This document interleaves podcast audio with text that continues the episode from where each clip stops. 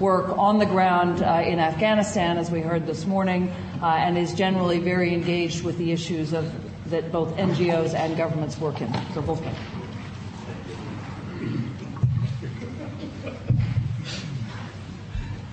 It's a real great pleasure to uh, follow the introduction of um, um, one thing which in academia you can rarely say an inspirational leading figure.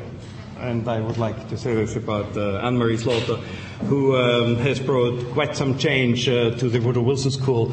And I say this also is addressed to our alums, not just because now we refer to it as a slaughterhouse, but uh, nevertheless. Uh, we are delighted, and uh, I was asked, uh, and Liechtenstein Institute was asked by um, Dean Slaughter to um, sponsor the um, uh, opening panel and uh, these first sessions uh, here in this uh, second colloquium on um, the role of, of um, NGOs uh, in uh, global governance. And as it was mentioned earlier, we have been extensively involved in state and security building processes in Afghanistan. I would like to say something here which I think any Princetonian can be proud of. Um, the Liechtenstein Institute and the Woodrow Wilson School was host uh, six weeks after 9/11 to a top secret meeting uh, between eight leaders of Afghanistan. Uh, I will never forget the um, security precautions we had to take um, to fly these people out from Kabul and bring them over from so Germany and Iran. And we got a panic call from Swiss Air International from Zurich saying these people have no visa. It's six weeks under 9-11. How does this function? Half an hour later, we got this call from this lady saying, I've worked here for 25 years. This has never happened. They got the visa within 15 minutes from the American. So everything is, anything is possible if you work with Princeton. Uh, and uh, we talked uh, to uh, them and I arranged uh, seminars for a week on um, decentralization, self-governance, inter-ethnic relations, federalism, and regionalization. Um, was um, an unforgettable experience for all of us. Um, and since then, we have produced several reports uh, and uh, publications which are also used in our teaching and training here at the Woodrow Wilson School and um, have become also UN documents. It's now an absolute pleasure and delight, and I'm very much uh, uh, in the name of my faculty and student colleagues uh, looking forward to I, what I perceive is a remarkable opportunity to listen uh, to two um, outstanding leaders and experts in their respective fields and uh, we will hear um, two keynote addresses, which then should foster um, discussion and exchange on the subject of the United States and Iraq, uh, the road ahead. This is a particular delight also for me to be able to introduce um, a lady ambassador uh, who is uh, the nominated representative of um, the um, I assume Republic of Iraq. Uh, uh, to, so far. yeah, I know, mistake. Uh, to the United States, um, Mrs. Rend Rahim Francke, uh, who is um, born Iraqi, um, has uh, been one of the um, key figures uh, for the Iraqi diaspora in the last decades and has single-handedly created one of the major beneficial, legal, and uh, widely appreciated uh, uh, foundations on Iraq, the Iraq Foundation, which today has um, uh, several projects um, uh, running in Iraq uh, with a combined value of several million dollars. Mrs. Uh, Francke has uh, um, spoken uh, on behalf of the Iraqi people in all continents of the world, has also testified, has interacted with the European Union, the United Nations, and obviously American governmental organizations. Besides that, she has published, um, and I would really like to um, emphasize a co-authored volume, which she published in 2000 with St. Martin's Press, with the title, important for us today, The Arab Shia Forgotten Muslims. Uh, needless to say, this uh, uh, book, as I said this morning, has uh, just recently um, received outstanding evaluation by St. Antony's College in uh, Oxford. And Mrs. Francke holds degrees from Cambridge University and the Sorbonne. And it's my real pleasure to introduce Ambassador Francke to you um, to present us her perspective on the U.S.-Iraq relationship. Madam, floor is yours. Thank you very much.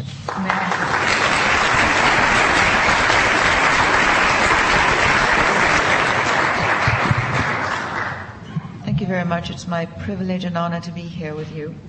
And thank you for the invitation. Uh, I should point out that I now speak not as the executive director of the Iraq Foundation, uh, but as the representative of the Iraqi Governing Council. Um, this is an important distinction for me to keep in mind and for also for you to keep in mind. Um, it does place some constraints, but um, um, I will try and be as candid as I can and probably uh, will upset some people, uh, hopefully not too much. Uh, it's been a year since. Uh, can you not hear me? Okay, is this better? Okay. It's been about a year since uh, the regime of Saddam Hussein was overthrown by military action spearheaded by the United States. And it's a good time to take stock and to see what has been done well, what has been done badly, and to try and look a little bit ahead to what we still have to deal with. Uh, I think the very first point that I must make, so that there is total clarity on it, is that we must never lose sight of or underestimate the importance of Saddam's overthrow. It marks the resum- resumption of history in Iraq. The vast majority of Iraqis all the Shia, all the Kurds, the majority of Sunnis, are grateful that the US spearheaded this action and released them from the nightmare of Saddam's long rule. You remember that Iraqis tried to do this back in March 1991 in an uprising that involved millions of Iraqis and swept 14 governorates. Um, they failed miserably. Several coup attempts in the 1990s were also crushed, and a lot of people were killed in the process. The central, most important part of Iraq's modern history is going to be the overthrow of Saddam Hussein, and all Iraqis recognize it.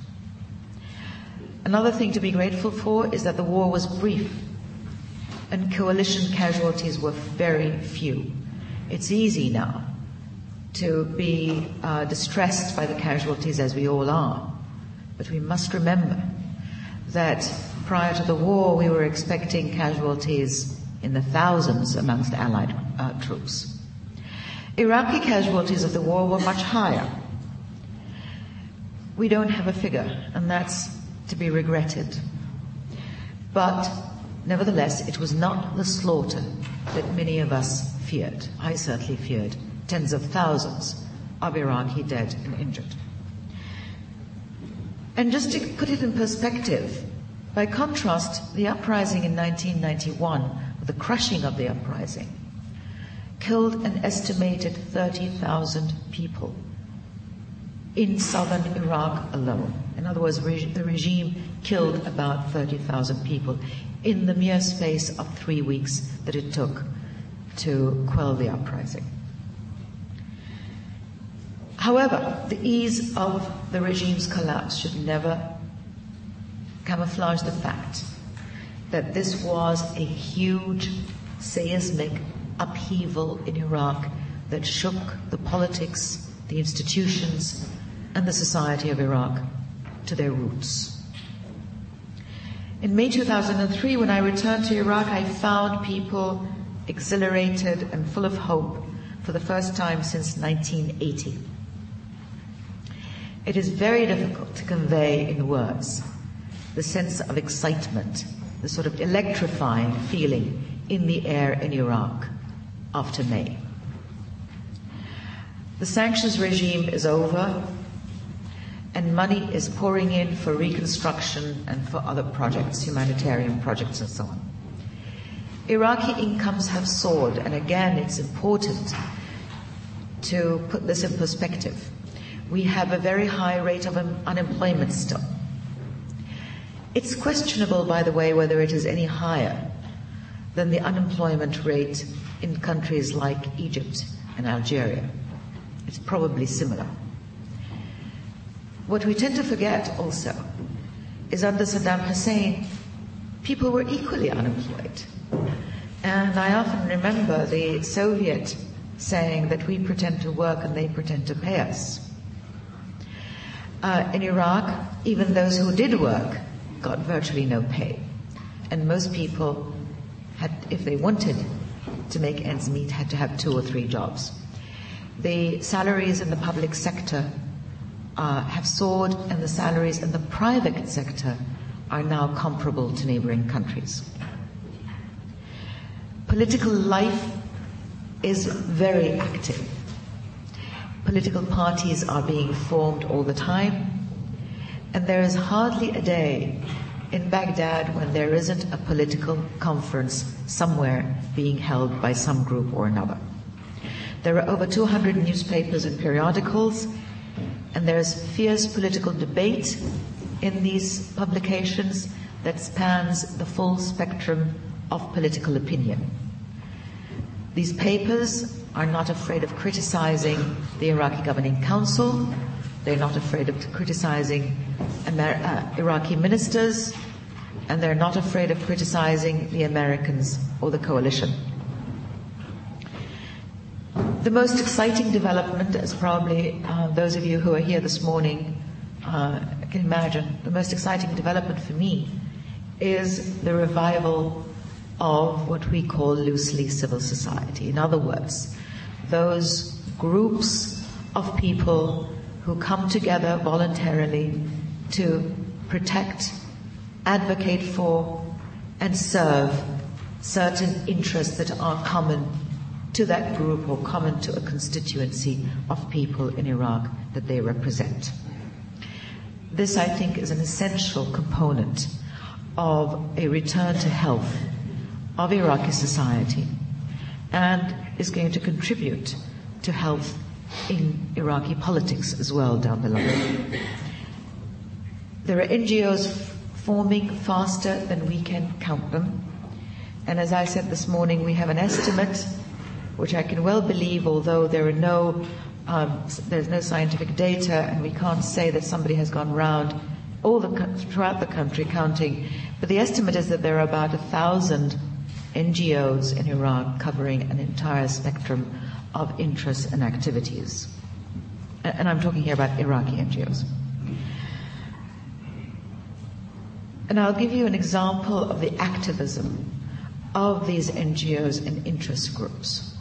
In December uh, 2003, the Iraqi Governing Council passed a law imposing Sharia on personal status laws.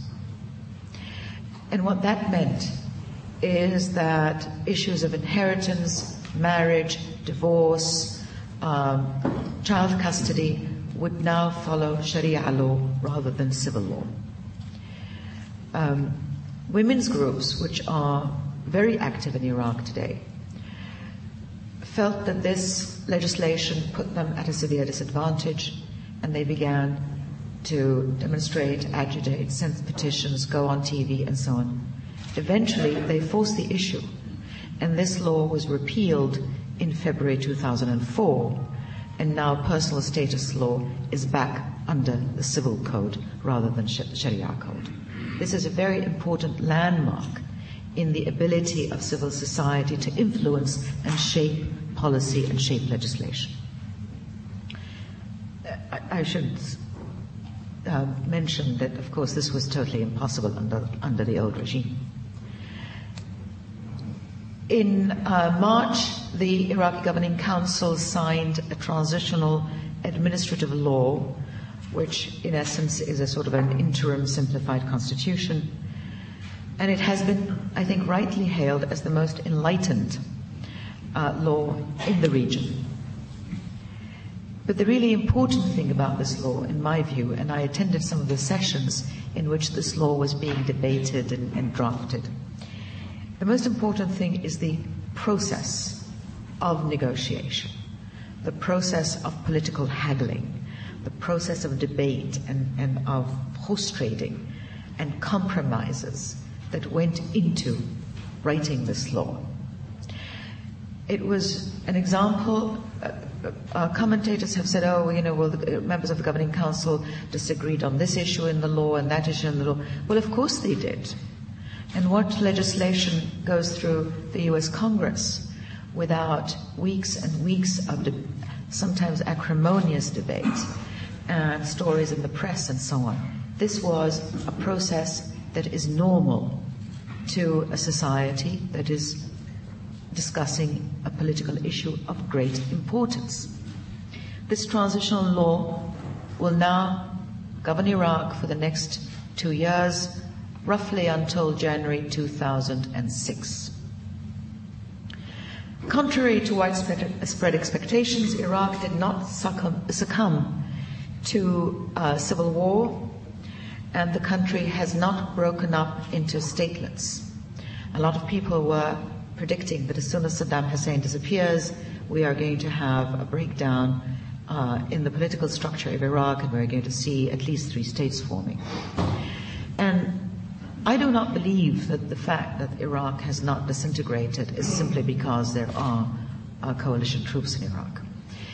Uh, there, there is, um, there was, and there continues to be a strong Iraqi national sentiment that you see even today, and you see it in some uh, instances where it sort of works towards a negative in a negative context, or at least it's de- uh, depicted as a negative context. But certainly, in my uh, experience in Iraq from May until the end of November, the sense of national solidarity remains very strong. And that includes the Kurds who have um, had to give up a great deal of their gains in the 1990s in order to make compromises on the transitional administrative law. So we have made um, progress. We have done well in some areas, and um, I think the picture is not as gloomy as one reads in the press. However, we have to be realistic. And we also have to look at the mistakes that were made over the last year. And I think most of them arise from the oversimplified view that policy planners took of the political and social situation in Iraq and of the impact of this earthquake on Iraqi institutions and society. The first mistake I would point to is that the intervention, the invasion of Iraq, and the liberation of Iraq was carried out without an Iraqi face. And what I mean by that is very, I can, I can point to it graphically. Uh, we Iraqis in the diaspora had urged the United States to give the act of liberation an Iraqi face, to give Iraqis who are committed to freeing their country a stake in the process. And it was very disappointing in April, March, April 2003 to see on television the images of American soldiers going into Iraqi villages with a phrase book, an Arabic English phrase book. Those soldiers didn't speak Arabic, certainly didn't speak the Iraqi dialect, which is very different from modern standard. And the villagers spoke no English. And there was no means of communication between the troops that were entering into the towns and villages and the Iraqis who stood aside and wanted to figure what this all, all meant. Communication efforts between the US and the Iraqi population were both clumsy and often futile. In my view, over the next few months, there was limited effort to give Iraqis ownership and leadership of the whole enterprise of liberation. In May and June, we were still talking about not an Iraqi government, but an Iraqi advisory council. That the government would be held by the CPA, that the CPA would in fact be the government of Iraq, and that there would be a number of Iraqis who would act as advisors. And our answer was no, it should be the other way around. The government and sovereignty should be in the hands of Iraqis. And Americans and others can act as advisors. In the end, we came up with a rather uneasy balance where you have an Iraqi governing council, which originally, initially had limited authority, and a coalition provisional authority, which had veto power and which had ultimate say, and which in fact initiated laws and so on. It was a very uneasy equation. And the governing council, uh, to do them justice, over time, uh, began to wrest authority from the CPA. They began to draw more and more power away from the CPA and to themselves. Joined with this is the very unfortunate use of the word occupation. And again, Iraqis simply don't understand what, what the thinking was behind that. Occupation is a word that Iraqis know very well. We were under Ottoman occupation, and then we were under British occupation. And this is a word that is anathema to Iraqis, who are particularly proud and nationalistic. But I would venture to say that it's anathema anywhere in the Middle East. And probably anywhere in the world now. It's not easy to go to Africa and say, well, you know, we have got an occupation here the lack of sensitivity on this issue was um, astounding.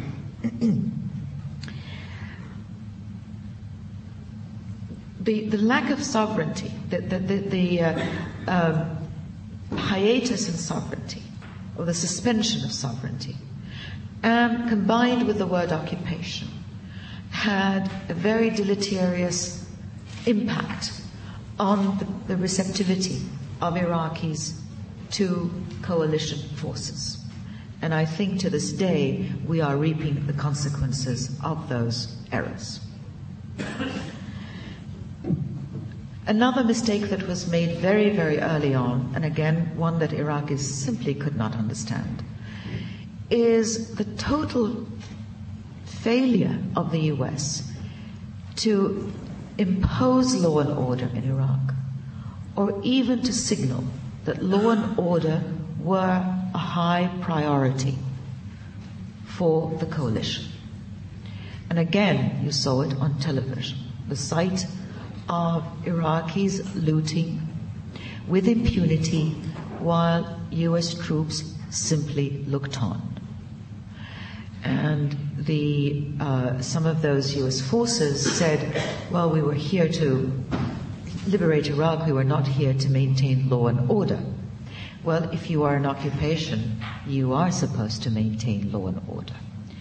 But that was, in a sense, a signal to Iraqis that maintaining the rule of law was not an important priority for the US.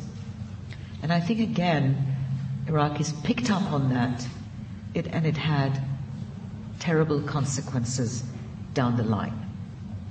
Connected with that is the failure of the US, having dissolved the Iraqi army and the police force having essentially evaporated, failing from the first moment to say, we are now going to start building a new Iraqi army and a new police force. It took a very long time until the US began to uh, vet and uh, select and train people. And by then, the security situation had deteriorated so badly that there was a rush to action and we began sacrificing quality for quantity. Two further issues are now being called mistakes, but I think they are far less clear cut. And in hindsight, it's, it's easy to say these were errors, but I still think that they were much more complex decisions than uh, we will give credit. One of them is the dissolution of the Iraqi army, and the other one was the de-Baathification law, um, both of which were the, the, the, dissolution of the Iraqi army was uh, a decision made by Ambassador Bremer in Iraq. The de-Baathification was initiated by the Iraqi Governing Council, but had the endorsement of the uh, CPA, as all orders and laws must. These are not easy decisions. In other words, neither the dissolution or keeping the Iraqi army would have been an easy decision, and certainly de-Baathification also is a difficult issue. We know that the Iraqi army, or certain segments of it, were responsible for gross human rights abuses against the Iraqi people. And that many army officers were, uh, are guilty, probably, of crimes against humanity or war crimes, whether in Iraq or in Kuwait. The whole structure of the army had been conceived as a tool for suppressing uh, insurrection, rebellion in Iraq and for punishing the Iraqi people, rather than as a force to defend Iraq against external aggression. So there was a culture in the army that was, uh, I think, correctly perceived as distorted and as probably dangerous. And of course, most senior army officers were intimately linked ideologically and by family and clan association with Saddam Hussein's regime. Something had to be done about that. As to the de-Baathification, uh, one of the problems that we had is that the Ba'ath is not only a number of members, but also is a culture that has permeated society, permeated politics, permeated government institutions, and that culture had to be eradicated. The, question is, do you eradicate it by simply eradicating the Ba'athis themselves, or what, what is the compromise? And I think in both of those, the error was not uh, simply an error of making a decision. It's, it was really an error of strategy and process. Um, I, I, won't go into that because that's not particularly the subject, but I think those now, today, they are being called terrible mistakes. I don't necessarily think they were. In the, in the application, perhaps, but not in the spirit. Uh, also, in my view, very little work has really gone into building uh, or putting in the building blocks of democracy. Uh, we have not put enough effort into developing government institutions. Uh, we have not put in enough effort to ensure transparency and accountability in government and in contracting methods and so on.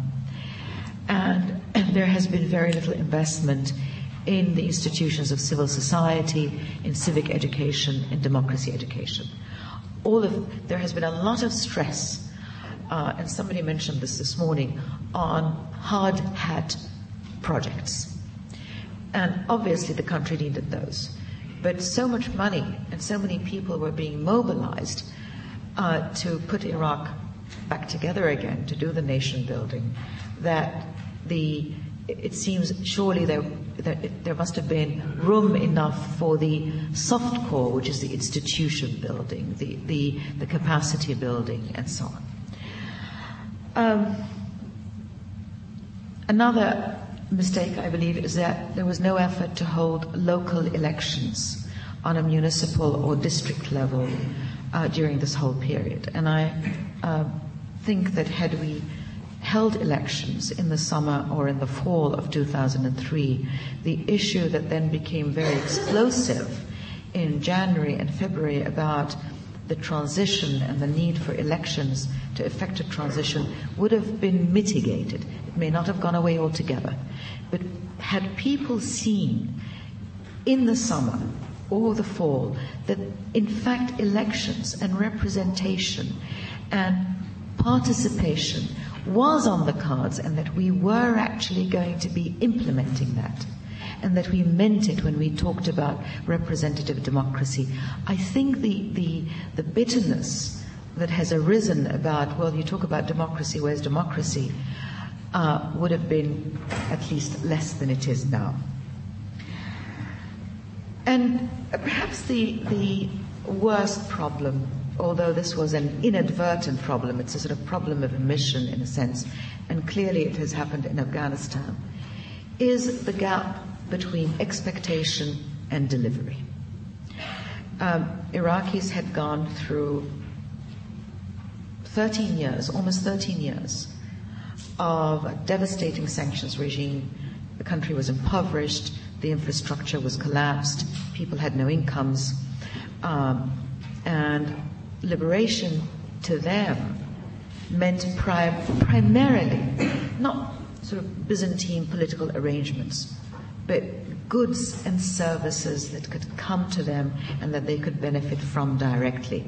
You know, clean water, electricity, food, healthcare, and so on and so forth. And this is what they wanted above all. Unfortunately, the delivery of these services was delayed.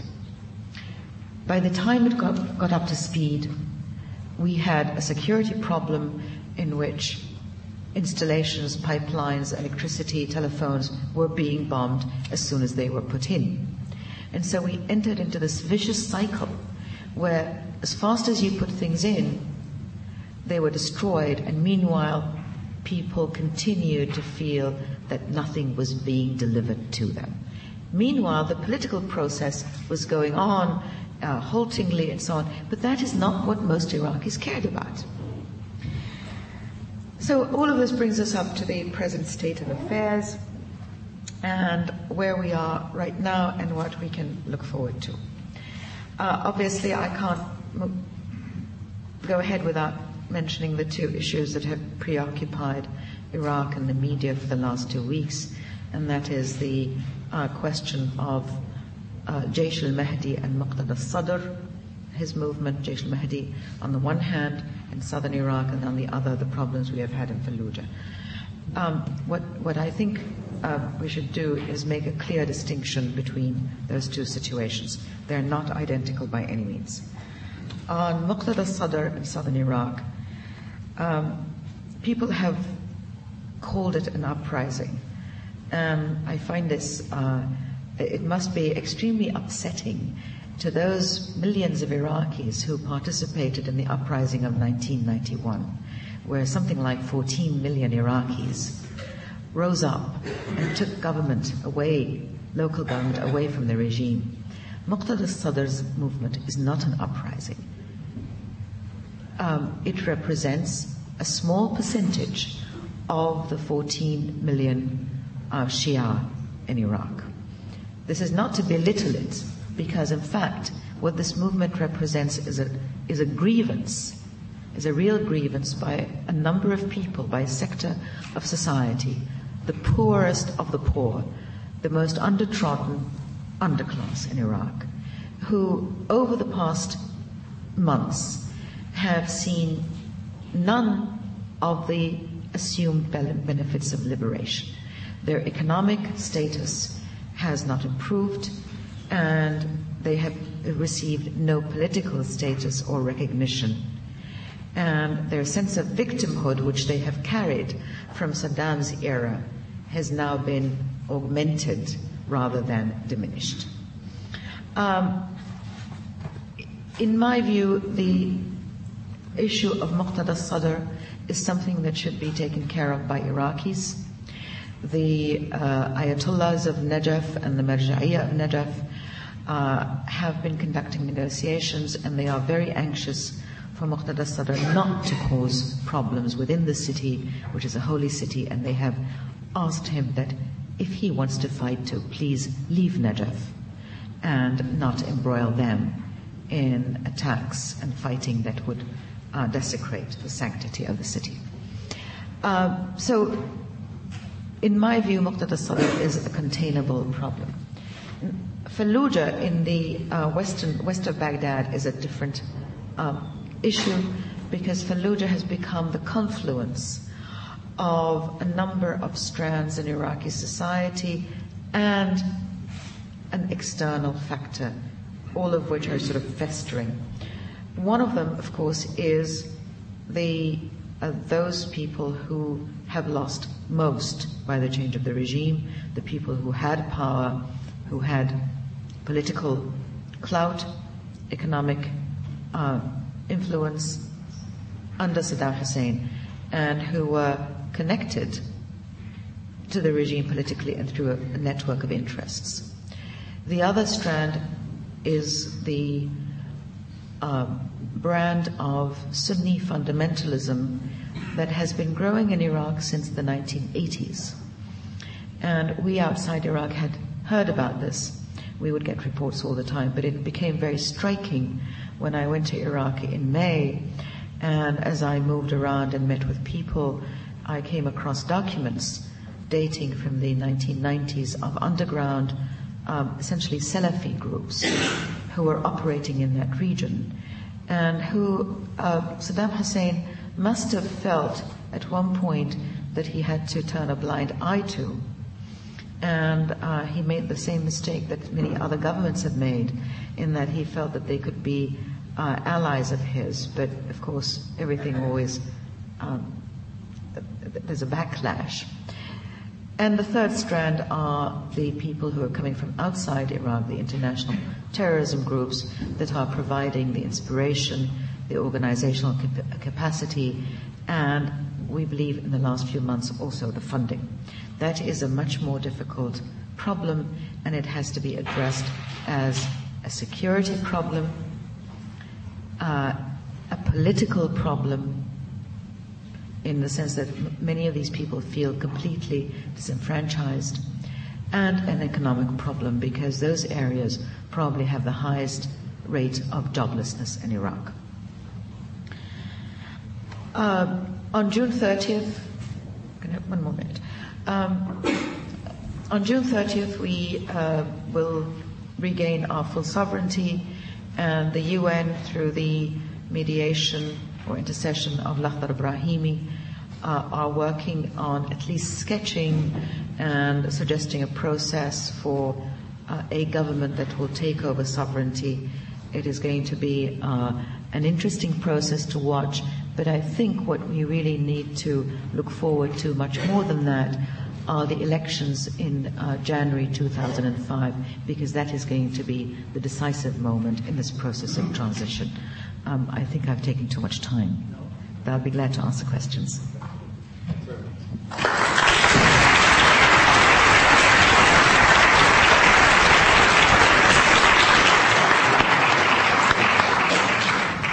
Uh, I think uh, you um, have the remarkable opportunity here to, uh, on the one hand, listen uh, to the very insightful and rather sobering comments of someone whose heart and uh, uh, native uh, home obviously is Iraq, but who lives uh, uh, in the United States and describes the situation as it occurs in her old uh, home. Um, somebody who lives 5,000 miles away from his own home, I can uh, sort of relate to this.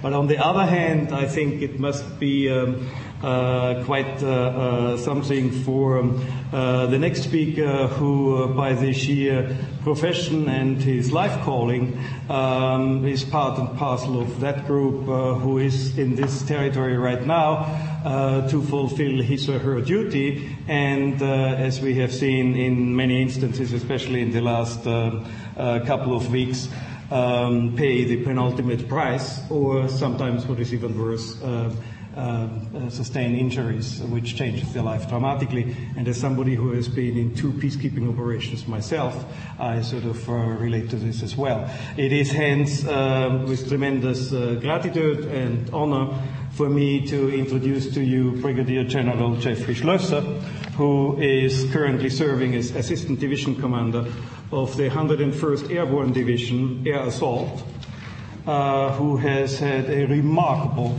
uh, experience as a general officer.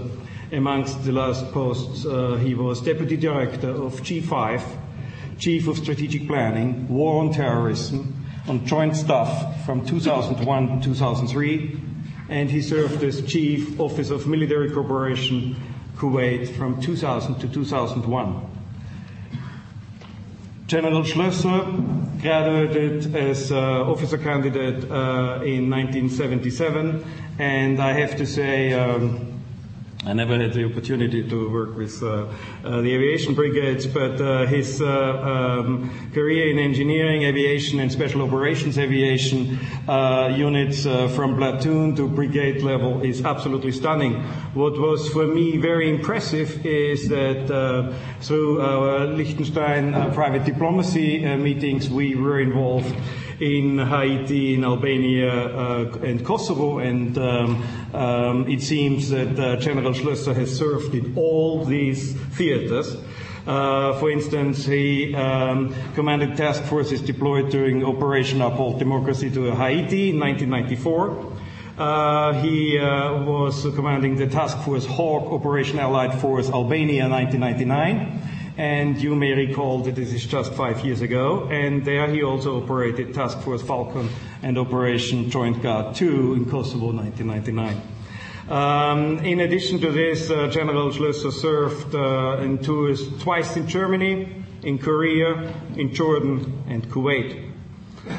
I have also the honor to emphasize that I don't think General Schloesser would have been running around with a phrase book uh, in theater because he does speak Arabic. Uh, and he, il parle aussi français, uh, and he made his master's at the John F. Kennedy School of Government and uh, has also a degree from Georgetown University. Sir, it goes without saying, we are delighted that you found the time to be with us.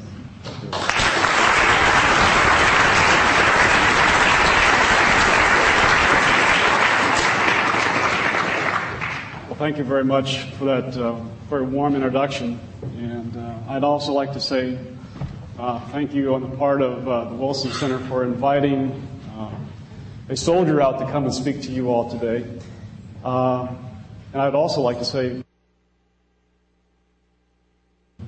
Ashkuraki,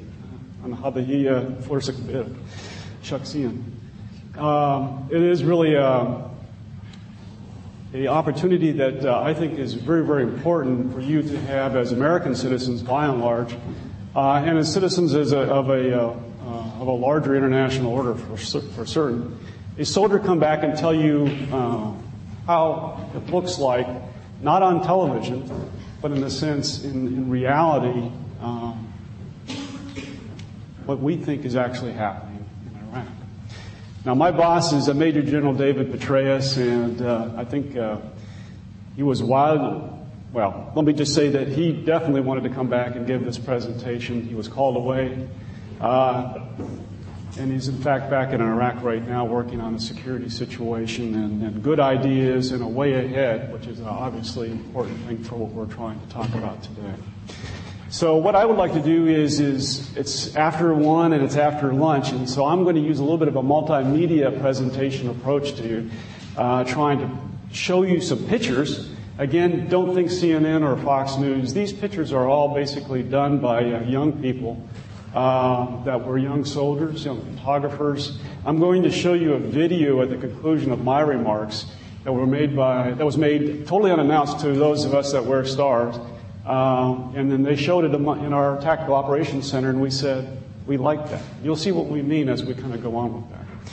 So with that, can you go ahead and go to the next slide?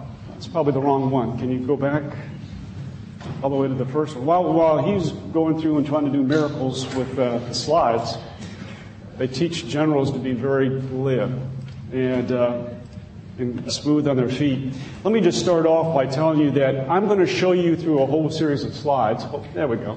Uh, where we started from, and I put it in context because we all have different experiences and we all have different visual moments, contextual moments of what Iraq means to us right now after basically a year. The slide that you have up in, up in the top there is full of these military graphics, and I know that's very difficult to see. The bottom line, though, is down in the bottom. We started off in, in Kuwait.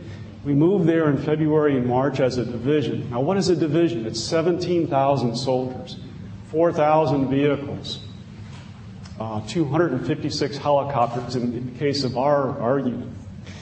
And the part that most people associate with combat operations started essentially for this division on March 22nd. And we moved, as you can see, these large arrows going up towards uh, Najaf, Karbala, uh, Hillah, and then finally up into Baghdad over a period of time. And you can see the dates up on up there. And then eventually we moved from Baghdad up into Mosul. These were combat operations, and we're involved in, in absolutely uh, fighting an enemy that was fighting back uh, against us. During this time frame, we were moving fast. We didn't spend a lot of time in any of these cities. And one could probably argue at this point in time that we're bearing some of the fruits of that as we move forward, because again, we were trying to do things very, very quickly.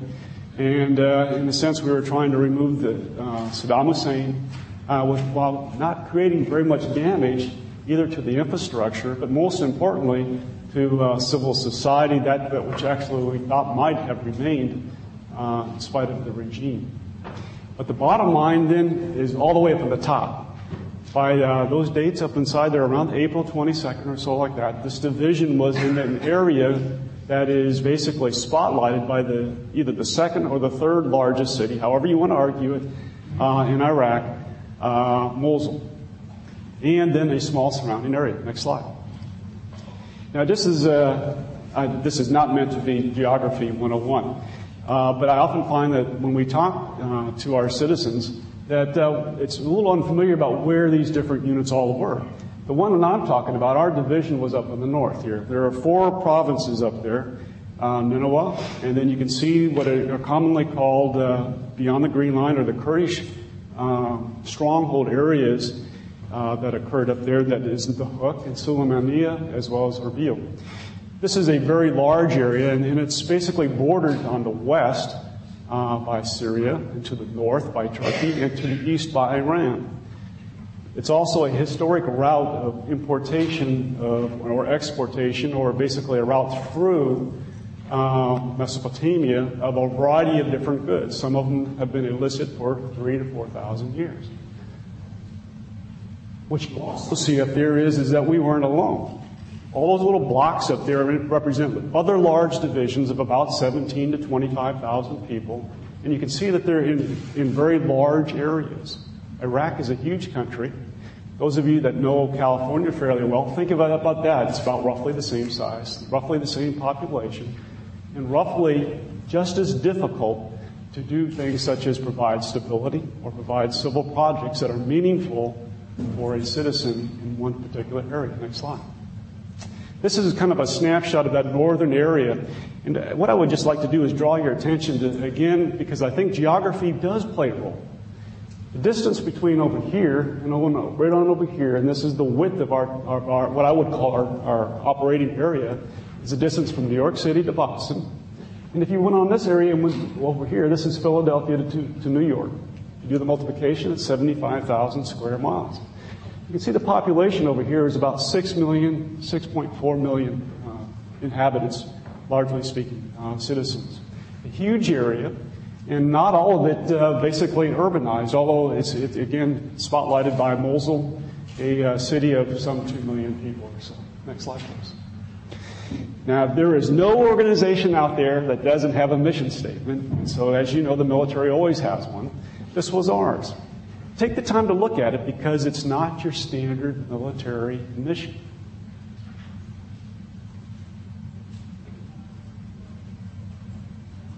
You pay militaries that normally do things like this to fight what we thought was a coalition or an anti-coalition force. We try to maintain a secure environment, but look at all these other things. And as we start and we think about the role of the military and the role of NGOs, you'll see how important it is as we go on and we talk about the different things that this division did over 12 months. You'll see that, that it's not the military alone, and we cannot operate in an environment where there is a firewall built between us and or other organizational groups such as NGOs. Next slide.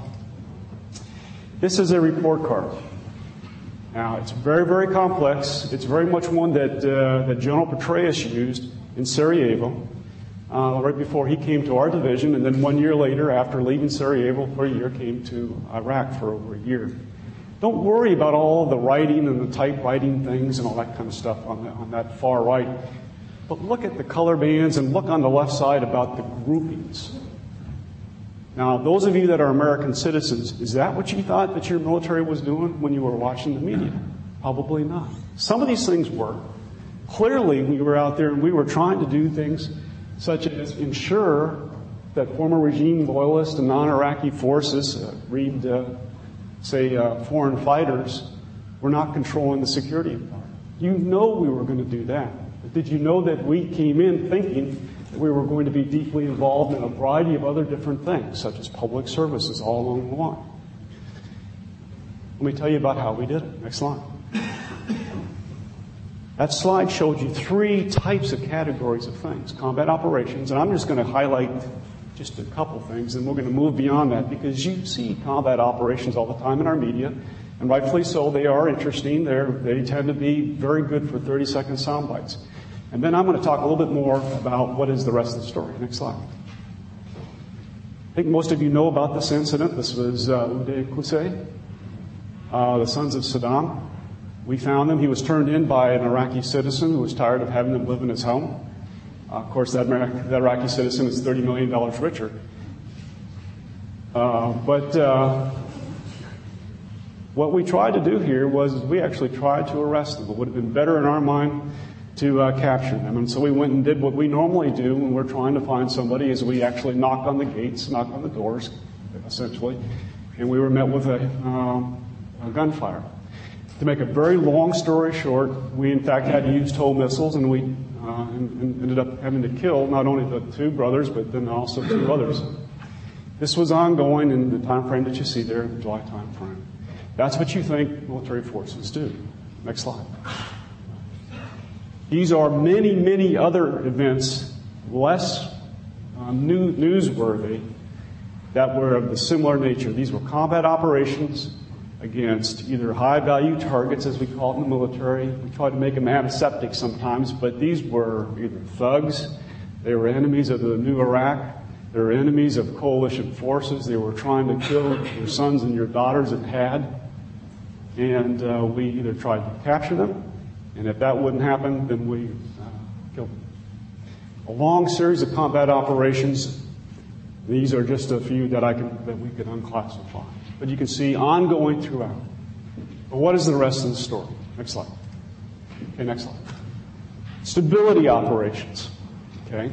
I'm not here to disagree with any of the former presenters or anything like that. I'm just going to tell you what it was like in our area and what we did.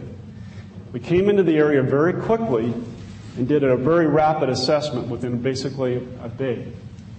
And on the next day, General Petraeus and a team of civil military uh, leaders met with the local uh, populace, those type of leaders that we could go ahead and identify or who identified themselves to us. It's a very quick meeting, but through there we set a very rapid, accelerated pace of what we call early wins. We knew that the entire population was watching us.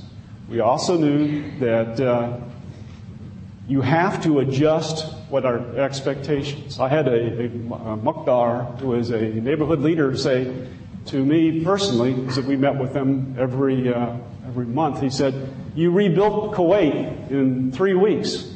Why can't you do that to Iraq?" And of course, that's not true. We're still, you know, trying to uh, to, uh, well, the Kuwaitis are still helping themselves, obviously, uh, 13 years later.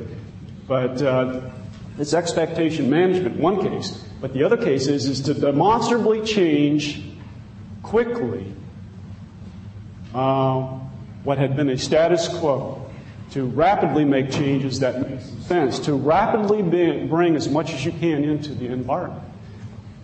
And so you can see very rapid things. Mosul schools open. We open up the bridges again. We rebuilt bridges.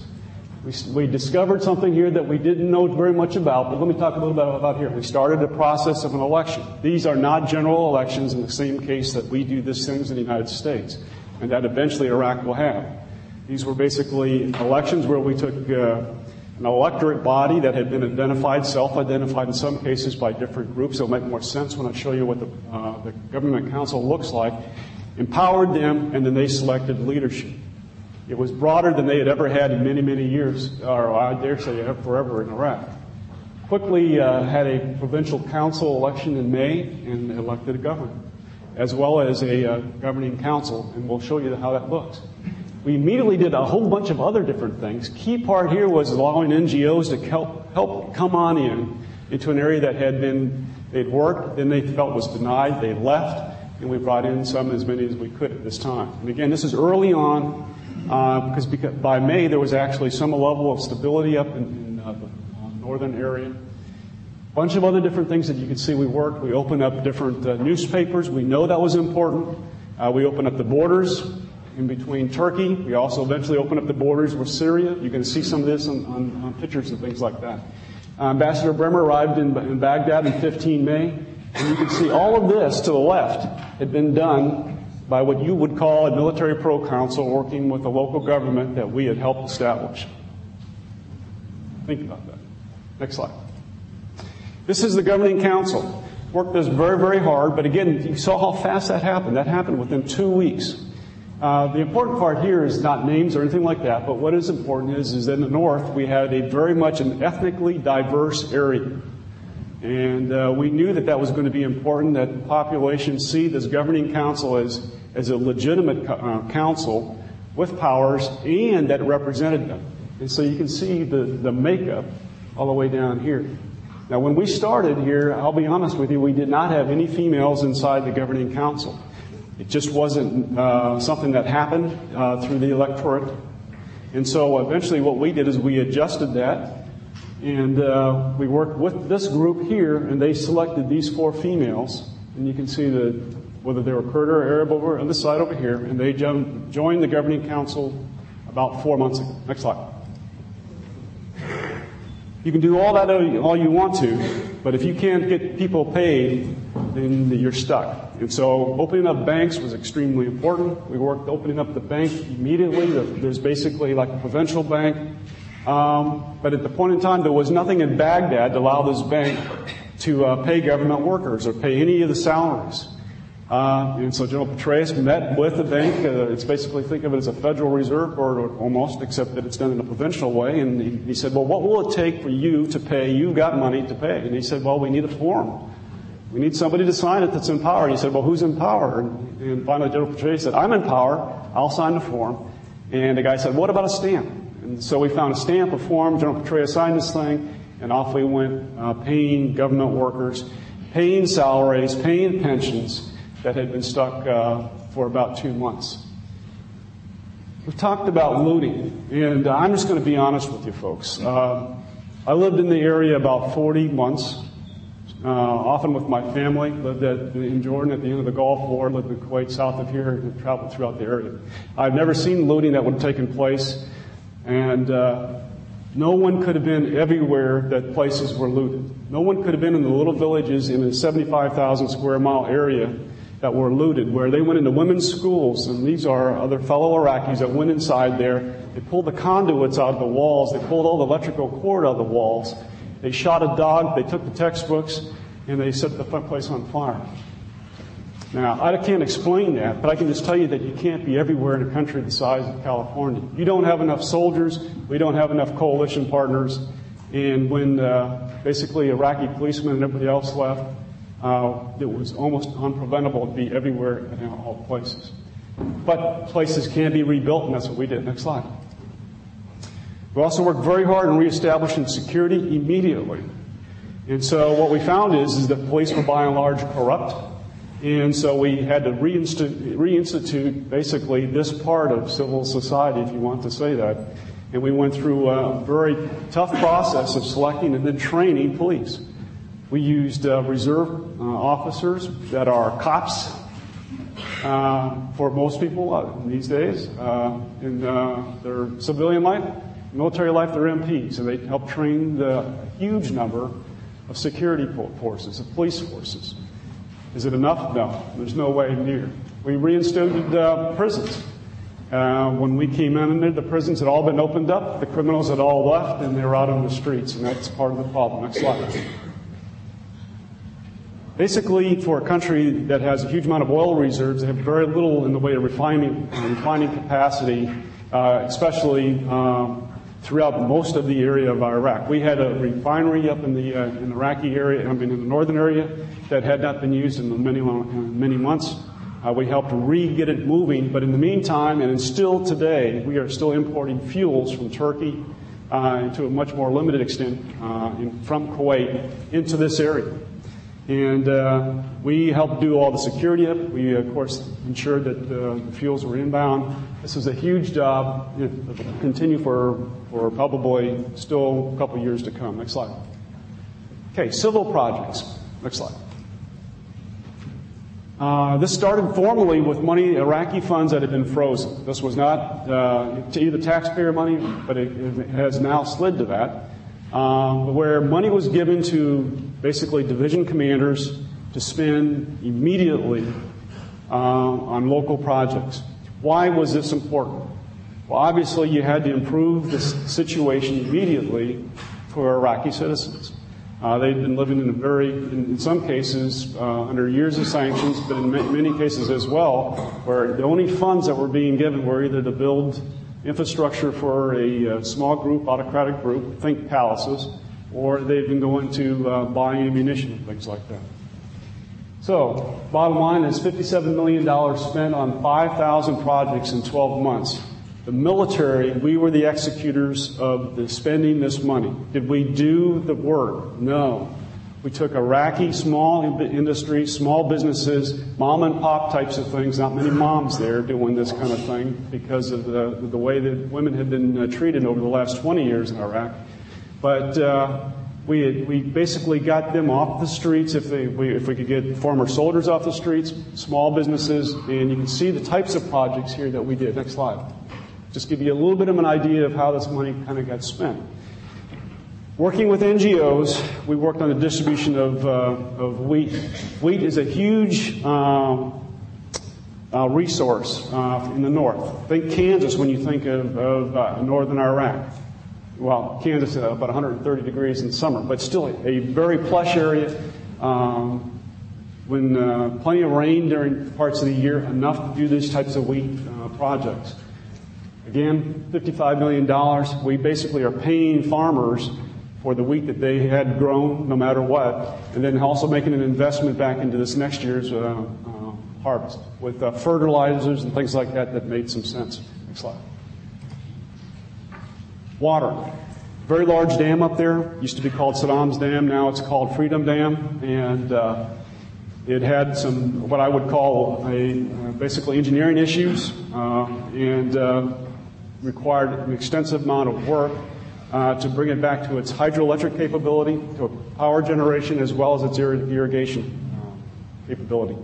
We worked with NGOs. We worked with ones that you would call niche operators. Uh, but by and large, you saw military engineers making this happen along with Iraqi engineers who've been working there for 30 years uh, to get these uh, places back up. Next slide.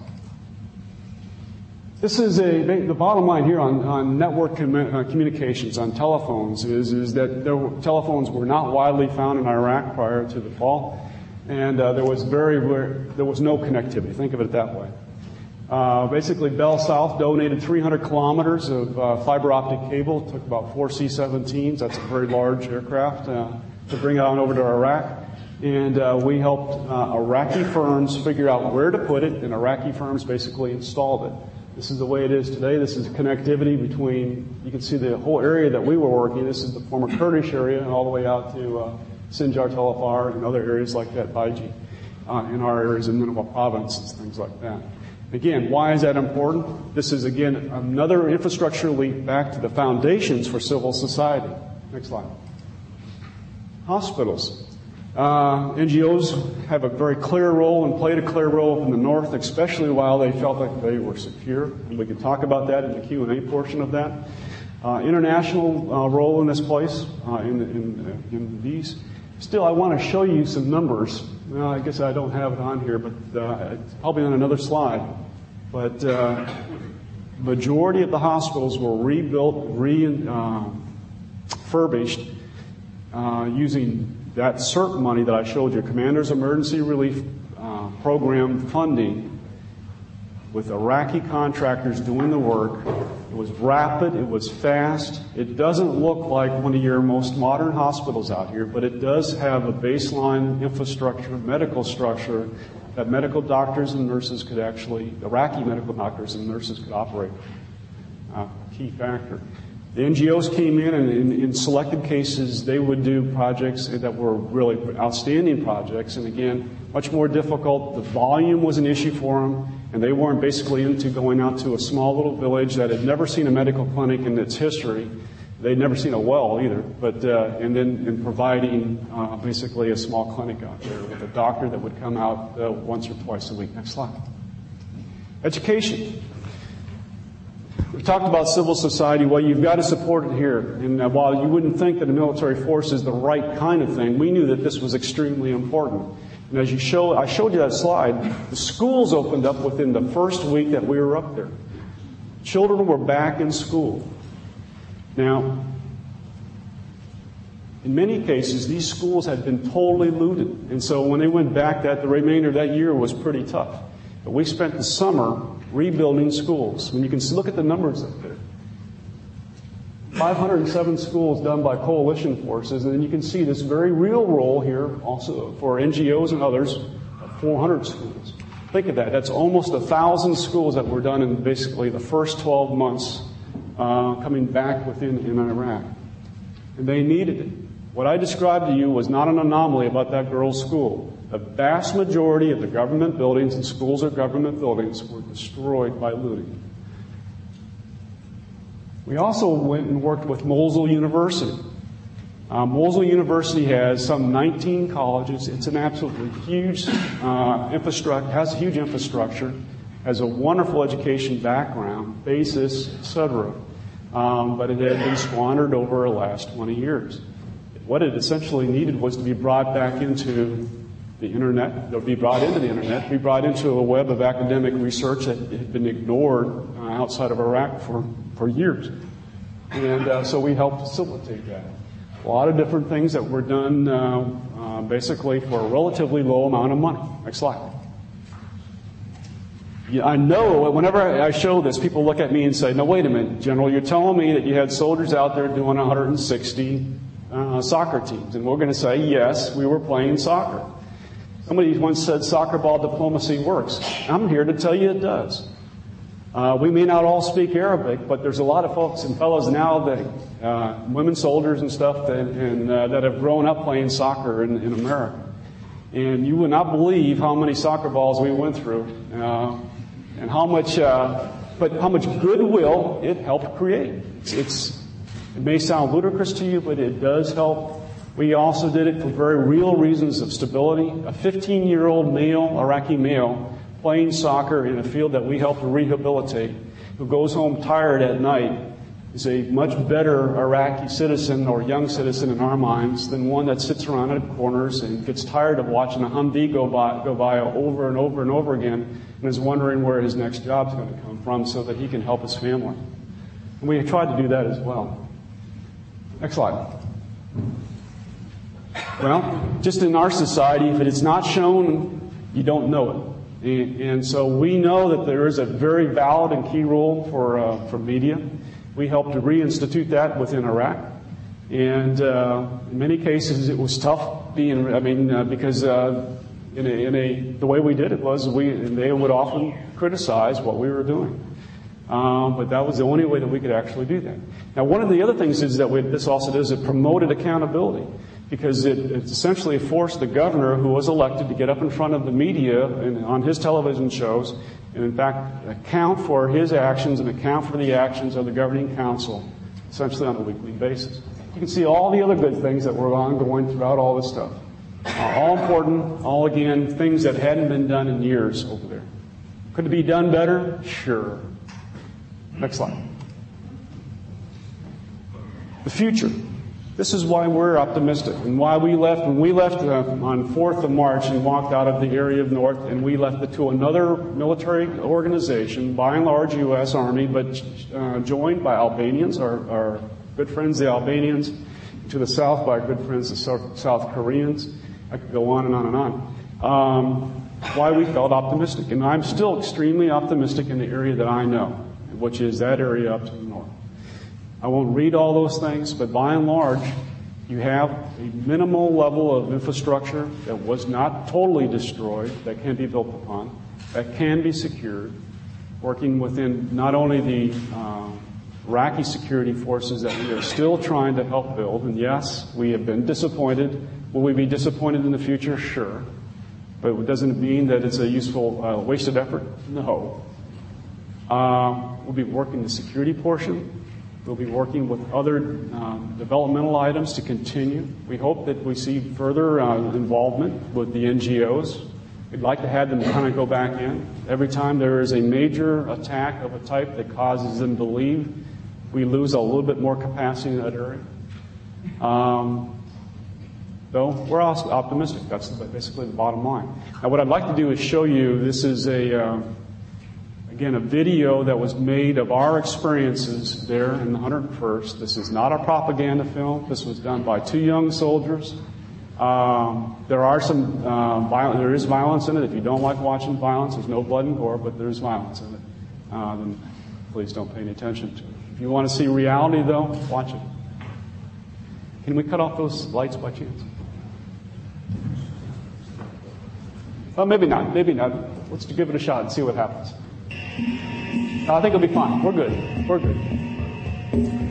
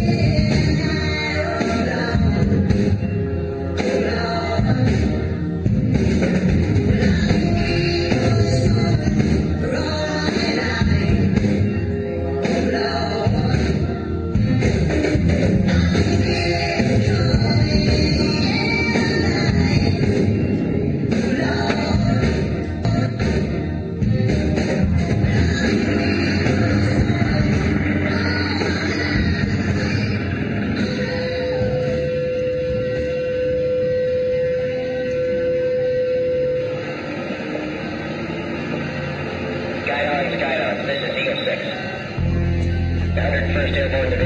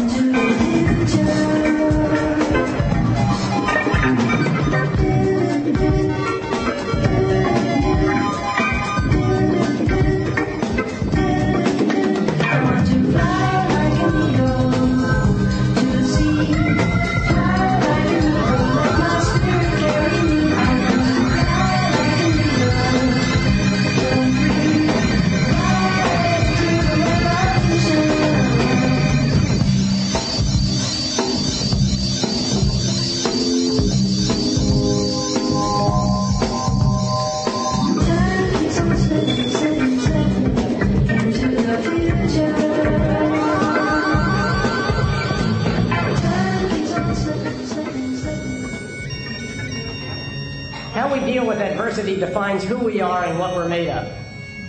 Times such as these call for the best in each of us.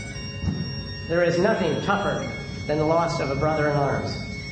And the deaths of these heroic, selfless soldiers have deeply saddened all who knew them and all who have served with them. But great soldiers and great units, and you are great soldiers, and this is a great unit, pull together at such a time. We want to find meaning and purpose in such a loss. Above all, we want an answer to the question, what good will come from this? The answer to that question is not easy. And so perhaps we can determine what good can come from this by further asking ourselves how we should live our lives in view of our limited days and limited opportunities to make a difference. And may God bless our great division and our wonderful United States of America.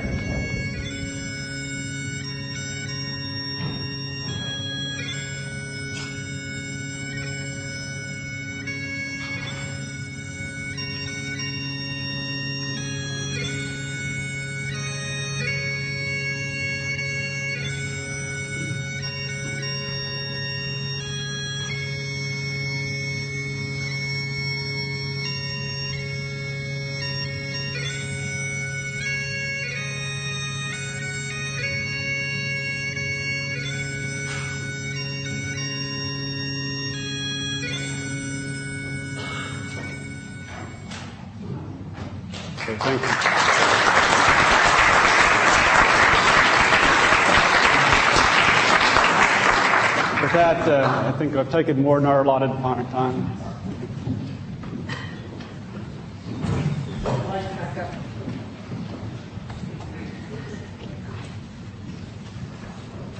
Thank you. I'm going to open the floor to questions. I'm going to start uh, with one of my own, but I won't ask you to answer it until we've collected a, a few more because I'd like to hear from members of, of the audience. What struck me most uh, listening to both of you and watching the video was the enormous difference in culture uh, and not simply uh, watching the soldiers, I think as much as anything, listening to the music uh, and thinking that that is the music.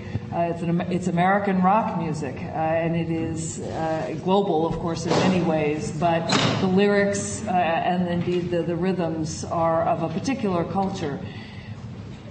We heard this morning that one role non-governmental organizations can play is to bridge cultures, uh, that they are uh, the independent entities that can operate between the space uh, of, the, of the government officials, be they soldiers or, or non-military officials, uh, and uh, a society. And so one question I would put to both of our speakers uh, is whether what they think of that proposition, whether there are non-governmental organizations who can fill the space uh, between the soldiers coming in and beginning to set up uh, a government uh, and a democratic civil society and, uh, and government of the kind that the ambassador was discussing.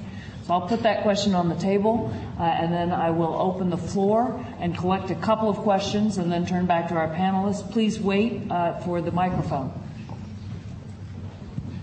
Yes, there.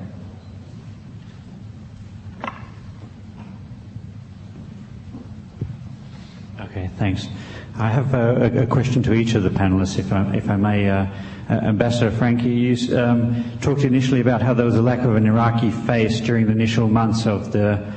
Is, is that okay? It's a bit blurred. It's a bit blurred. Uh, is this better? Uh, you talked about how there was a lack of an Iraqi face during the initial months. Uh, and now referring to what's happening with Muqtada Sadr in, in the Upper South, in particular Najaf, there seems to be a lack of an Iraqi face in response to it. Uh, there is a, I know there is a, negotiations being led by various people, including the Ayatollahs and um, Abdulaziz al-Hakim, but uh, nevertheless, as far as a face and uh, a way of convincing the people that Iraqis are playing a hand in it, this seems to be uh, lacking. So I was wondering on, on your comments on that. And, and uh, General, uh, you, you showed us the mission statement. I was just wondering who wrote it, uh, whether it's military driven or politically driven, and, uh, and in particular to look at uh, those aspects that you wrote about the promotion and establishment of government institutions. Uh, on your scorecard, you had public services. I was wondering, do you think, from your perspective, the military is the best placed organisation to provide these services after, not before, but after, for example, when Paul Bremer came? I think you've done a wonderful job before, but I wonder whether the military is best placed to do these, uh, provide these services after. Thank you. I'll take one. Uh, yes, up there on the side. Steve. Yeah, my, my question is uh, kind of related to, to Dennis's and uh, directed primarily to, to the general. I, I was in uh, northern um, Iraq after the first Gulf War, and Ambassador Francke described the uprising that took place and the, and the terrible human consequences of, of that. And my organization and many others were part of the effort to help the, the Kurdish refugees primarily who fled across into Turkey and come back. And at that time, actually, we worked very closely with General Garner, who headed Operation Provide uh, Comfort. And uh, I have to say, it's by far the most successful example of civilian military collaboration I've experienced uh, you know, over that period of time. And one of the reasons it was so successful is both the military and the NGOs were primarily concerned with the welfare of the Iraqis, getting them back to their homes as quickly as possible. And General Garner was very much of the mindset that his job was to turn over responsibility for all such activities to civilians as soon as the civilians were there in sufficient numbers to do the job.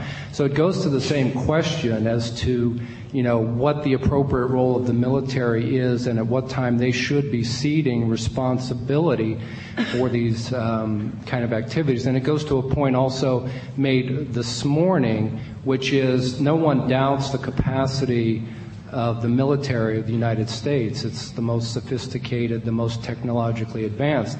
But if it's not being used in support of a viable, realistic political strategy, and we don't have adequate civilian capacity in the American government to fulfill these other functions, is not too much of a burden, in effect, being placed on the shoulders of the military.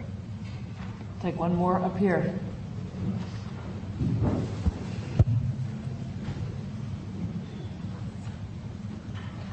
Uh, good afternoon. My name is Elaine Machete. I'm from the United Nations Volunteer Program.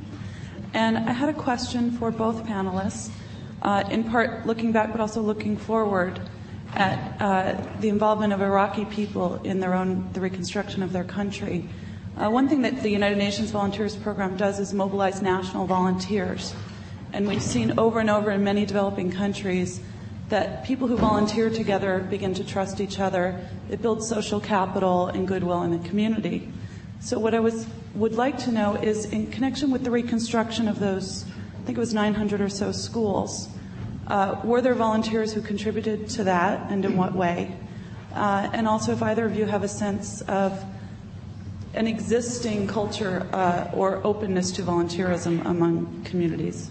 I'm going to let the panelists respond and then I'll open it for another round. Ambassador Francke, would you like to start? You have to hold that close to you. If I could start with the last question first before I forget it. Um, yes, in fact, uh, my understanding is that, uh, and I have some direct experience of this as well, uh, is that many parents were engaged in the reconstruction of the schools uh, throughout the country. Um, my old organization, the Iraq Foundation, happened to know this because the Iraq Foundation was engaged in doing some, some of that work. Uh, so I know, yes. And indeed, uh, Iraqis will volunteer uh, provided they know what the purpose is. And all the and most of the NGOs that I mentioned today are being created all over Iraq. Uh, they're mostly staffed by volunteers because there is no money. Uh, so when they're when they're highly motivated, when they have motivation and inspiration, they will volunteer. Yeah. Um, the, the, on the question of Muqtada Sadr, um, I think I, I disagree with you because although there was a standoff, between Muqtada Sadr and the US military, and there still is. The negotiations have been carried out exclusively by Iraqis. Uh, members of the Dawa party, members of the Supreme Council for Islamic Revolution, and the sons of at least four Grand Ayatollahs in Najaf. Uh, the negotiation is entirely done by Iraqis. So that is actually the kind of face that uh, I had talked about that I would have liked to see that, that the intermediaries are Iraqi intermediary, intermediaries and they're doing the talking. And it's because of that intervention of the Iraqis that we have not had uh, a total uh, catastrophe in Najaf, that we haven't had an, uh, an attack on Najaf. So we hope that that, that will continue. Um, the uh, uh, can NGOs bridge the gap? Um, in fact, they are best suited uh, to filling that gap because, and that goes back to the cultural issue, because in fact, you not only have an American versus a Muslim, Arab, or Kurdish culture, you also have a military culture versus a civilian culture. And I think that is even greater than the Western versus Middle Eastern. Um, and it's, I think it's the military culture that has been the most difficult uh, for Iraqis to accommodate themselves to. Now, I know we saw some um, very heartwarming pictures, and it's not to say that I haven't seen them myself uh, in Baghdad and other places in, in uh, central Iraq. But I have also seen uh, a clash of friction between what a soldier thinks is perfectly normal procedure and what an Iraqi civilian regards as overstepping the bounds and so on. General? Uh, well, first of all, what great questions. Um, to answer the easy ones first, uh, the, the, mission up there, uh, like most uh, organizations, we have a higher headquarters and they helped us prepare the mission statement. I got to say, though, that uh, because all those regions on that, that geographical map I showed you are different, both ethnically, uh, but as well as they're, they're different for a variety of other regions that I've already hinted to, infrastructure, et cetera. Uh, we had to adapt that military mission. And so ours was more focused on providing stability in uh, civil military operations as well as doing the uh, combat operations part of what is essentially guerrilla war. We helped develop the rest of the story in that mission statement. Um, is the military the right uh, organization to do these things? Uh, in a case like this, it was the only organization to do it initially. Uh, and as we saw over a period of essentially 12 months, is we actually went with the period of time when we had a large amount of NGO um, assistance uh, initially, and then, uh, as I said, I called it a guerrilla war. And uh, in the guerrilla war, NGOs are targeted. Uh, and part of it gets to that heart of the, the, the, the difficult issue of how close can an NGO get to a military organization and without try to without losing its own um, well, how would I, I'm not even sure how to find the right words, but without losing its capability to say that we're independent, we're not a target, we're here to help you. And uh, I don't have the answers to that. I just will tell you though that the result was is that the NGOs ended up leaving a large part of the province that we were the most concerned about, where we had the most problems with the enemy. And uh, in fact, eventually left a large part of the Kurdish area as well. And then have recently came back in, but again still have difficulties, and, and they are being targeted as well. So sometimes the military is the only source that can do this in a way that makes sense, that is uh, efficient, and uh, well, is effective. Militaries are largely inefficient organizations, to be honest with you. Uh, how do you develop a way to cede responsibility? Because you, you cannot expect the coalition to do this forever. You can't expect your, your sons and daughters, if you're American citizens, to be able to do this forever. You have to have a, a way, but you should not expect at this point to have a exit strategy. We'd be kidding ourselves if you have exit strategies on here, or if you're a student here about what are you going to do after Princeton or the Woodrow Wilson School. Uh, exit strategies can be done over time. You don't have to have it done right now. You do have to have long-term goals, and we're working on those, I think, uh, in a fairly well-placed way. But clearly, it's not putting an Iraqi face on it. Clearly, the Iraqi people are going to take over almost everything that I described to you. And we tried to do something so that if we could not facilitate it, at least we wouldn't hurt it. Uh, that, change uh, uh on doing that. What I would also say is, one very difficult question about volunteerism. There were plenty of volunteers, and again, as Madam Ambassador said, that many parents were deeply involved in their own school systems. Not quite like your PTA, but much more grassroots involved in, in painting and things like that to, to get a school back off its ground, and, and then providing some assets, books and things like that. Um, is there a culture of volunteerism? No, I didn't. I didn't see one in the north, in our area in the north. Can it be there? Clearly, I think so. Uh, and then finally, uh, NGOs bridging the gap between the military and civilian. That, that is a really a very difficult question because it gets to the heart of the matter about how close can an NGO get to a military organization without losing its independence and then therefore becoming, in some cases, a target. And, I, and again, I was just going to go back to the point, though, that if you are in an NGO and you think that you are not a target to a guerrilla who wants to demonstrate that a coalition cannot maintain security or that an Iraqi security organization cannot maintain security, you're kidding yourself. Wolfgang. Uh, you took uh, part of the uh, question already away. I have two you need questions. A, one was one was actually uh, I said I have twofold question. One was actually uh, directly relating to. Um, uh, General Schloesser's uh, last point, namely um, whether he could tell us uh, something about the practical situation of providing um, security for NGOs out in the field without making then the situation for the NGOs more insecure by the sheer presence of military. We spoke about this. But uh, this is one aspect, and the other aspect leads to practical experiences which you must have had in Kosovo, and many of us had in Bosnia, Kosovo, and Afghanistan. And this may address both, actually. The question of generational issues. Um, it is one thing uh, to deal with the adult population, uh, uh with the, uh, as you said many times, male is one, then you have the women, uh, the mothers uh, uh, dramatized. Then you have the very young ones, but then in between you have the juveniles from 10 to 20. Uh, um, um, and um, uh, the experience, especially in the Balkans, was very dramatizing. Uh, what I've seen now in Afghanistan relates to this. What is the practical experience from this uh, for you, General, uh, in terms of de- demilitarization, demobilization, decriminalization, and in many ways also de-traumatization? Um, and, uh, Madam Ambassador, is there anything specifically in your um, agenda for the immediate future to address specifically this high-risk group, which, if it isn't addressed, will most certainly move into the more illegal uh, and uh, non-accepted uh, um, operation. Let me take a few more questions. Yes, they're open.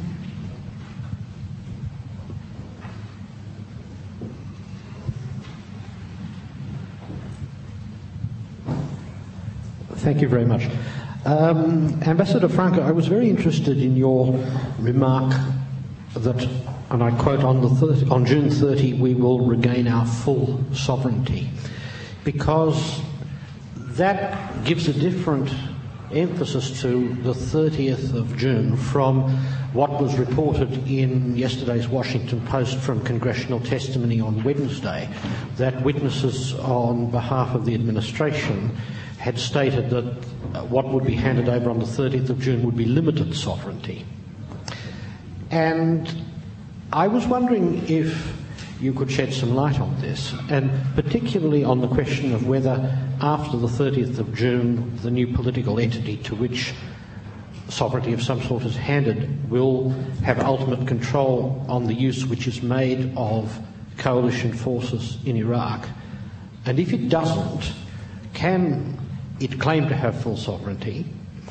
And if it doesn't have full sovereignty, what might the implications be for the ability of that new Iraqi political authority to legitimate itself in the eyes of a population which might see a lack of full sovereignty as implying that the country is still under significant occupation?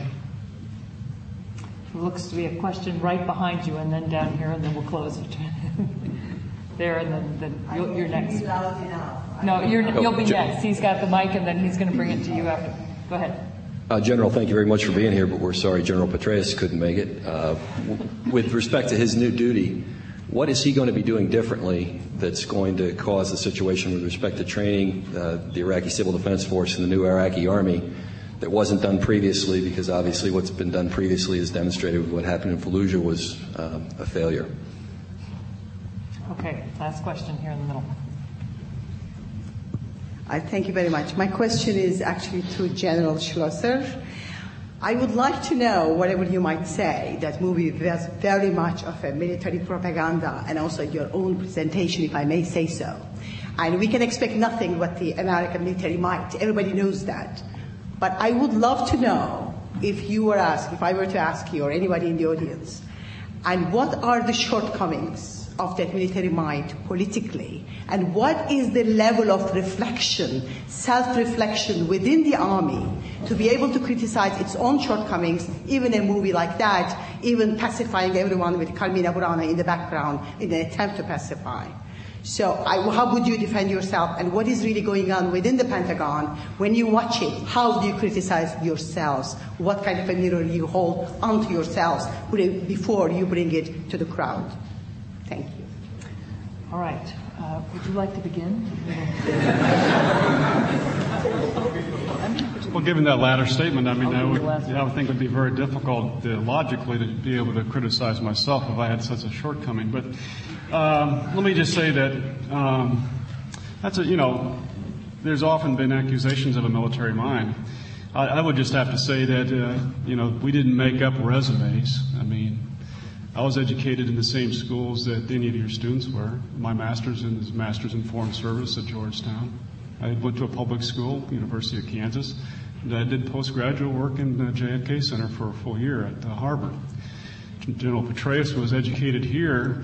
Now, and if, if you feel like there's a difference in a military mind, um, I'm not sure that we actually think so on this side of the house. I mean, I mean we are citizens, by and large, um, representative of the entire American populace, just as deeply uh, homogeneous uh, as the American population is, in the sense that we're proud to be Americans in many cases, just as deeply heterogeneous in that we come from all different basic ethnic groups, uh, religious groups. By the way, I mean, the way we worked with imams in, uh, in AO North is we had our own imam.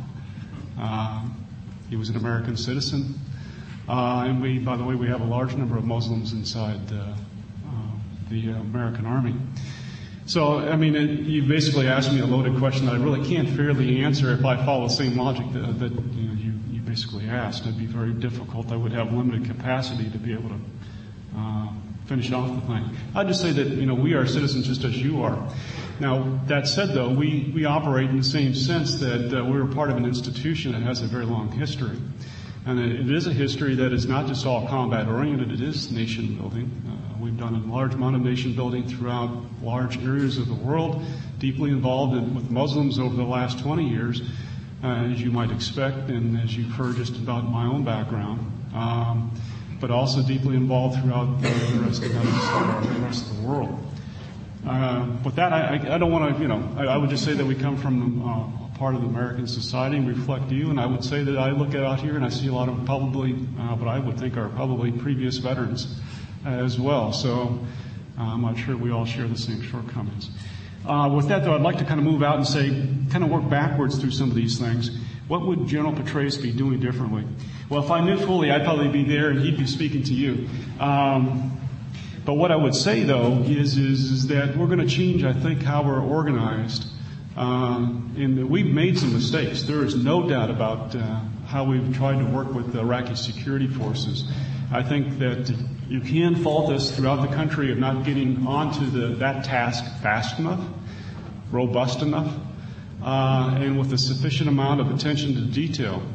And I think that you're going to see that uh, come together under under a single person that has got basically the responsibility and the resources and the background uh, to try to work that very difficult uh, scene between what is the new Iraqi uh, army and the rest of the security forces, which are by and large, as I showed you, made up with police forces and in a sense, this group called the Iraqi Civil Defense Corps, think of as the National Guard, which is in fact one of the more capable units, but also, you know, was deeply disappointing. I'd see that that all would happen probably potentially underneath uh, General Petraeus should in fact he get the mission to go beyond just his uh, three or four week period of time right now. Um, the question of um, of generational issues is actually absolutely fascinating. The one that uh, is, uh, as you know, is what was a, was very very very difficult for us in Kosovo remains a, an issue in the Balkans and will remain an issue for all of us uh, within uh, this society in Iraq. Um, by the way, it's a similar one, I believe, in Afghanistan, but uh, and, and, I have not put a great deal of thought behind it, and uh, it's because uh, what you are confronted with is, in fact, a, a series of generations uh, that, uh, in some cases, I remember going through and always saying, "Well, gosh, it's the young young people." That most understand why we're here. It's the young people that most appreciate us. And it's not the soccer ball diplomacy.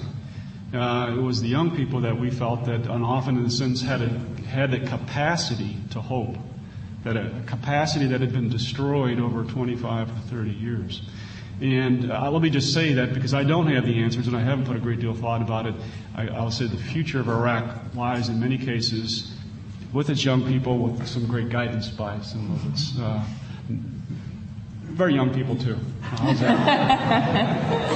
with that, I'll get off the docket.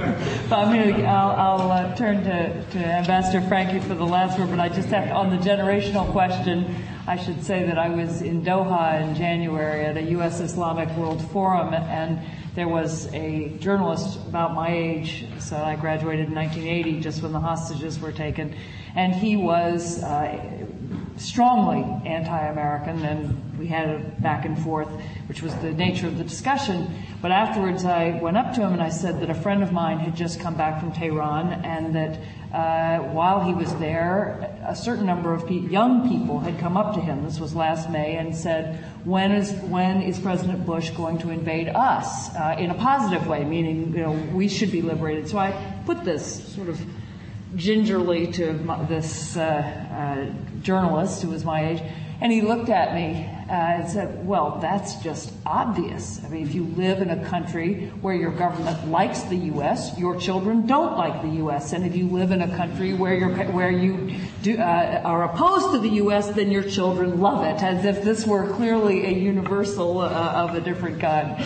So, with that, let me turn to you for the well, but I, I, want to confirm what you just said and what the General has said, which is that it, the young people are the, the ones who are most excited about the change. And it doesn't stop at 15, it goes into the 20s.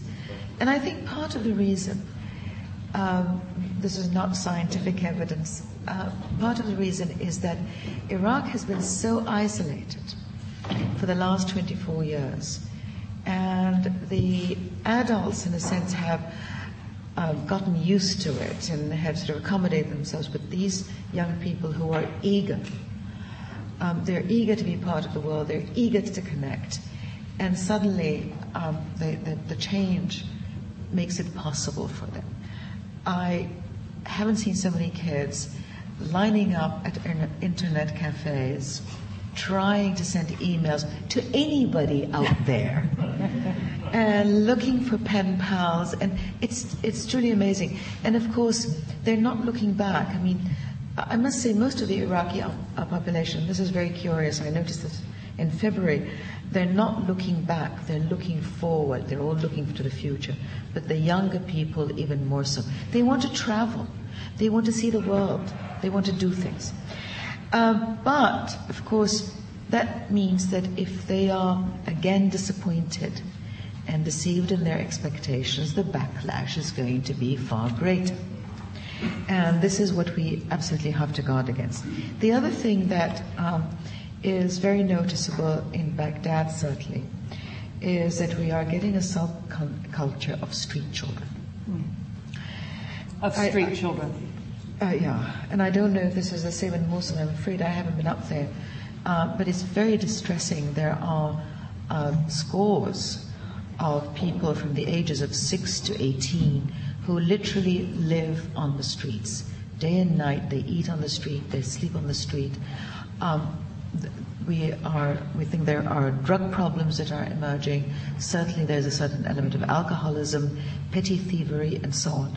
And um, the the this is one of the problems that nobody has come to grips yet, and this is a social issue, which I was hoping that some NGOs, international NGOs, would actually address, but I haven't seen any of them do it yet. Now I know that some Iraqi NGOs in Baghdad uh, are trying to do something about it, but their resources are limited. Um, on the sovereignty issue, yes. Um, well, I know that uh, Secretary Wolfowitz uh, said that uh, Iraqis would only have a little bit of sovereignty. Um, we think we're going to have lots of it. And um, I don't want to be facetious about this, but when you look at where we started last May or June or even July, with what is now the Governing Council being nothing but an advisory council, and then the gradual creation of the ministries, which over the months have been able to, uh, to a larger and larger degree, run their own affairs. The transfer of June 30th is indeed going to become, uh, let us say, at least a notable, a complete transfer of sovereignty over decision making, domestic decision making, over policy, over investment, uh, over the running of the uh, line ministries, and over expenditure. Now, the one thing that we will continue to need substantial assistance with is security. And that includes border security and it includes domestic security. Um, we hope that it will be possible. In fact, uh, let's to, to shade this a little bit. The Iraqi police force have been so far very effective in combating petty crime. Um, you know, thefts and, and looting and, and, so on and so forth. Um, what they have not been able to uh, deal with is terrorism and acts of sabotage. We need allied assistance, coalition assistance in that and in border security. And that should be regulated by an agreement between the Iraqi government and coalition forces. Now, in theory, Resolution 1511 does cover this issue, but I don't doubt that a new government that takes over in June 30th is going to want to sign some kind of status of forces agreement. The additionally, and this is part of the test of sovereignty, we anticipate being um, back at the UN with a seat at the UN and with a seat at all kinds of other international organizations. Thank you. Before I thank our speakers and, and close, I want to uh, uh, just remind you uh, of the, our two additional keynote addresses and tell you what's happening next. Over the course of the, the colloquium, we, we, are focusing on the role of non-governmental organizations uh, with a particular focus on uh, AIDS on the one hand and nation building on the other, and in the nation building category, obviously Iraq and Afghanistan. Uh, tomorrow morning at 9 o'clock, Sarah Chayes will be speaking uh, on assistance to Afghanistan, not how much, but how. Uh, Sarah Chayes, many of you may have known her as the NPR reporter from Paris and then from Kosovo. Uh, she has been in Afghanistan for the last five years uh, as the field director of Afghans for Civil Society and now the director of the uh, Dakhtar Agriculture and Livestock Cooperative. She has seen Afghan society from many different angles. And tomorrow at 1 o'clock, we have Fernando Cardoso, the uh, former president of Brazil, who is now the chair of the Secretary General's panel of eminent persons on civil society. You will note uh, that in addition to the country, different country perspectives, we will have heard from representatives of governments, representatives of NGOs, and ultimately of the United Nations uh, to give us uh, the full range of perspectives. You might have wondered why on a colloquium on non-governmental organizations, our first keynote speakers are two members uh, of two governments. Uh, the answer is because much of this, these two days are exploring the movement between and across and the cooperation among the government sector, the nonprofit sector, and if we had another day, uh, we would include the private sector. But what you've heard uh, to start us off with are many of the parameters uh, within which non governmental organizations have to work. We can't have non governmental organizations uh, without governments at the same time. We've, I think, heard a very interesting set of discussions about the relative roles, and I have to just say personally uh, that even in uh, say, the last five years, the idea that I would be standing here with the new uh, ambassador uh, from Iraq to the United States uh, and a general who has participated uh, in removing Saddam Hussein from northern, all of Iraq, northern Iraq, uh, is not as much progress as we need to make, but it is progress. Thank you very much.